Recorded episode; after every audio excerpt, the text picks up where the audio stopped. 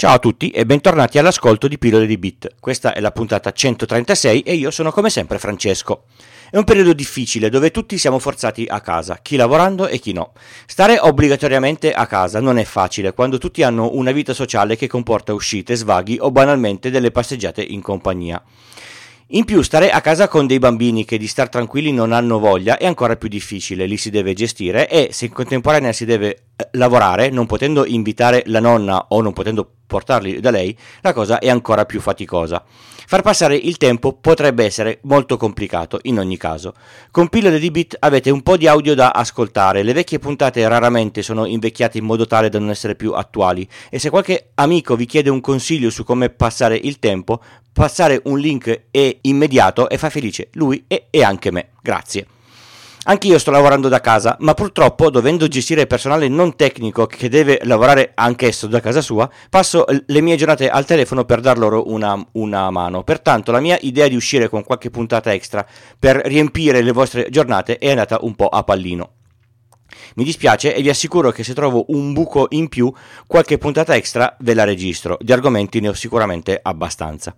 E se voi volete qualche cosa di specifico, i modi per chiederlo li avete, chiedete e io ovviamente se conosco l'argomento tiro su una, una puntata. Bene, è il momento di cominciare.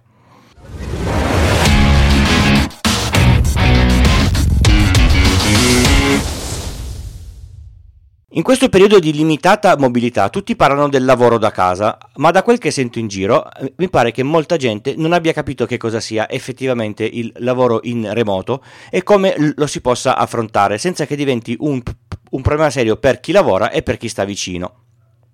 In questa puntata, ovviamente figlia dell'isolamento da coronavirus, andrò ad analizzare un po' di cose tecniche e meno tecniche per non dover patire troppo il lavoro nel proprio appartamento. Partiamo dall'attrezzatura. È importante che il computer con il quale eh, dovete lavorare vi venga fornito dall'azienda. Non esponetevi mai dicendo non c'è problema, a casa ho il mio PC, posso usare quello. È un problema per voi e per l'azienda stessa, quindi è un grande no. Se il vostro PC per un motivo qualunque ha qualche schifezza installata come un virus o un malware e una volta connesso in VPN questo malware infetterà tutta la rete aziendale, potrebbe essere un gran problema, un problema per l'azienda e anche per voi che siete stati il veicolo dell'infezione. Quindi ve lo ripeto, fatevi dare il PC aziendale con la connessione e la sicurezza già configurata. Se per qualche motivo vi invitano caldamente a usare il vostro PC personale, fatevi fare una lettera dove vi scaricano dalle responsabilità di danni generati dalle condizioni del vostro PC sulla rete aziendale. È importante. Va da sé che per lavorare in remoto è necessario che abbiate una connessione a internet.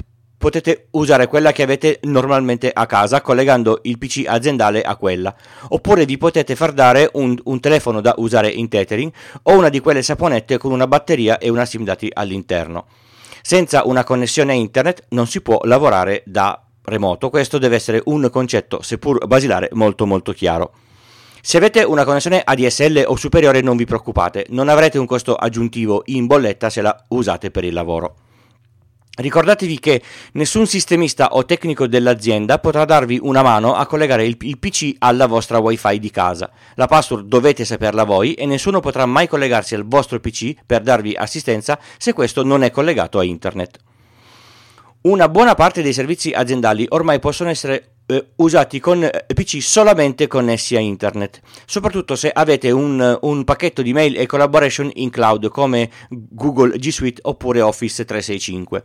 Una volta collegato il PC alla vostra WiFi p- potrete leggere e inviare mail senza troppe difficoltà.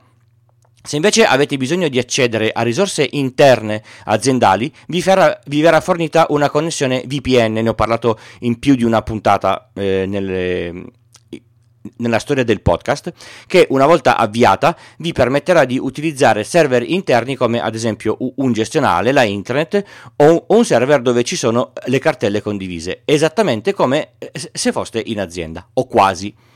Tutto dipende dalla velocità della connettività di casa vostra, non tanto il download, che ormai se non siete in una zona di digital divide supera spesso i 10 megabit, ma la velocità in upload potrebbe essere il vero problema che con le ADSL potrebbe essere davvero molto bassa, spesso anche meno di un, di un megabit al secondo.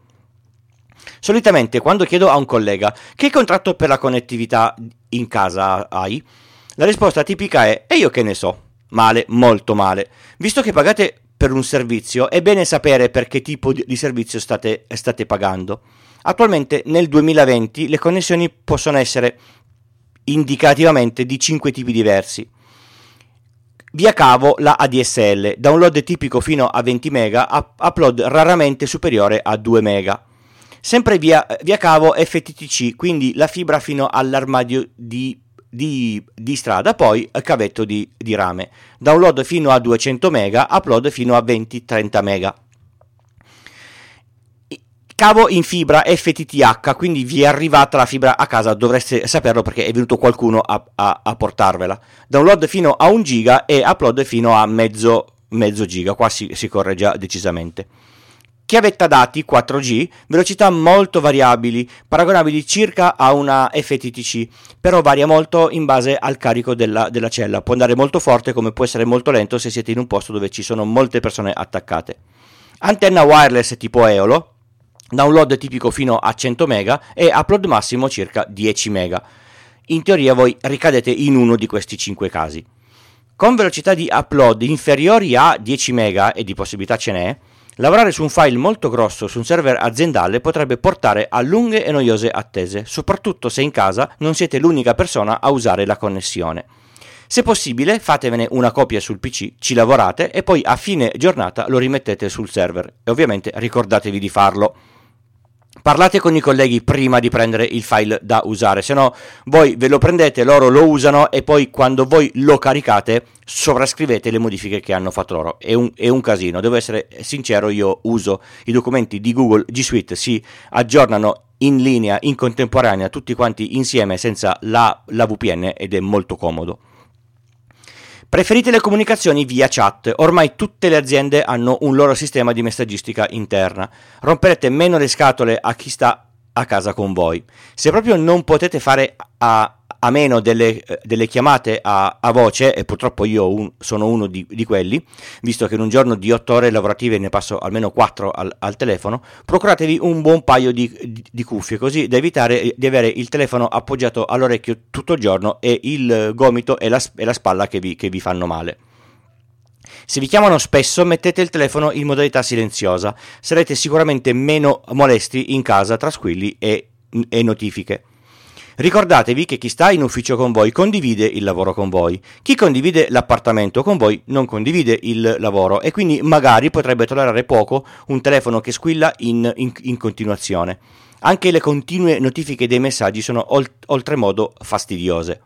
E poi io sono un, un po' un cacacazzi da questo punto di vista, eh. Sceglietevi una postazione e usate quella per lavorare, non occupate tutto l'appartamento con cose di lavoro, così quando avrete finito la casa tornerà a essere casa e non sarà ufficio per una o più settimane continuative, giorno, notte e fine settimana. Lavorare in pigiama nel letto è male, ma anche seduti al tavolo, insomma si lavora senza pigiama. Alzatevi alla solita ora, fate colazione, vestitevi e sistematevi come se doveste uscire o comunque un po' più, più, più comodi. Lavorare a casa in pigiama con i capelli arruffati o la barba incolta per una settimana porta solo a brutte cose e non fate sicuramente una bella figura se vi chiamano di, di colpo in una videoconferenza. Tra parentesi, una videoconferenza con il video di tutti i, i, connessi occupa una banda enorme rispetto a una col solo audio. Cercate di evitare il video se non è indispensabile e vi accorgerete che l'audio si sente decisamente meglio. Se non vivete da soli, per fare le videoconferenze usate delle cuffie, così evitate di disturbare chiunque o di far sentire a tutti i discorsi che magari dovrebbero rimanere ri- riservati nella, nell'ambiente lavorativo. Impegnatevi a lavorare il tempo giusto. Stando a casa è facile essere portati a lavorare da appena svegli a subito prima o anche dopo cena. Ecco, no. Rispettate l'orario e fuori da quello non rispondete al telefono, mail o chat. Questa cosa è difficile e spesso neanche io ci, ci riesco tanto tanto bene. Mi torna comodo e, e, soprattutto utile a fine orario chiudere tutte le connessioni di lavoro e far sparire ogni oggetto lavorativo dalla, dalla, dalla mia scrivania. Metto anche il telefono in modalità non, non, disturbare, così non sento più nessuna notifica, non vibra neanche. Spengo le cuffie e le, e le, e le metto in carica perché quelle, quelle mie sono Bluetooth. Non passate le giornate a mangiare eh, davanti al PC. Non è igienico per il PC e non è igienico per il cervello. Al PC si lavora e lo si deve mantenere in una condizione de- decente. Se si vuole fare uno spuntino, ci si alza e lo si fa. Uno, non uno ogni 5 minuti. E questo io in effetti lo sto dicendo per me.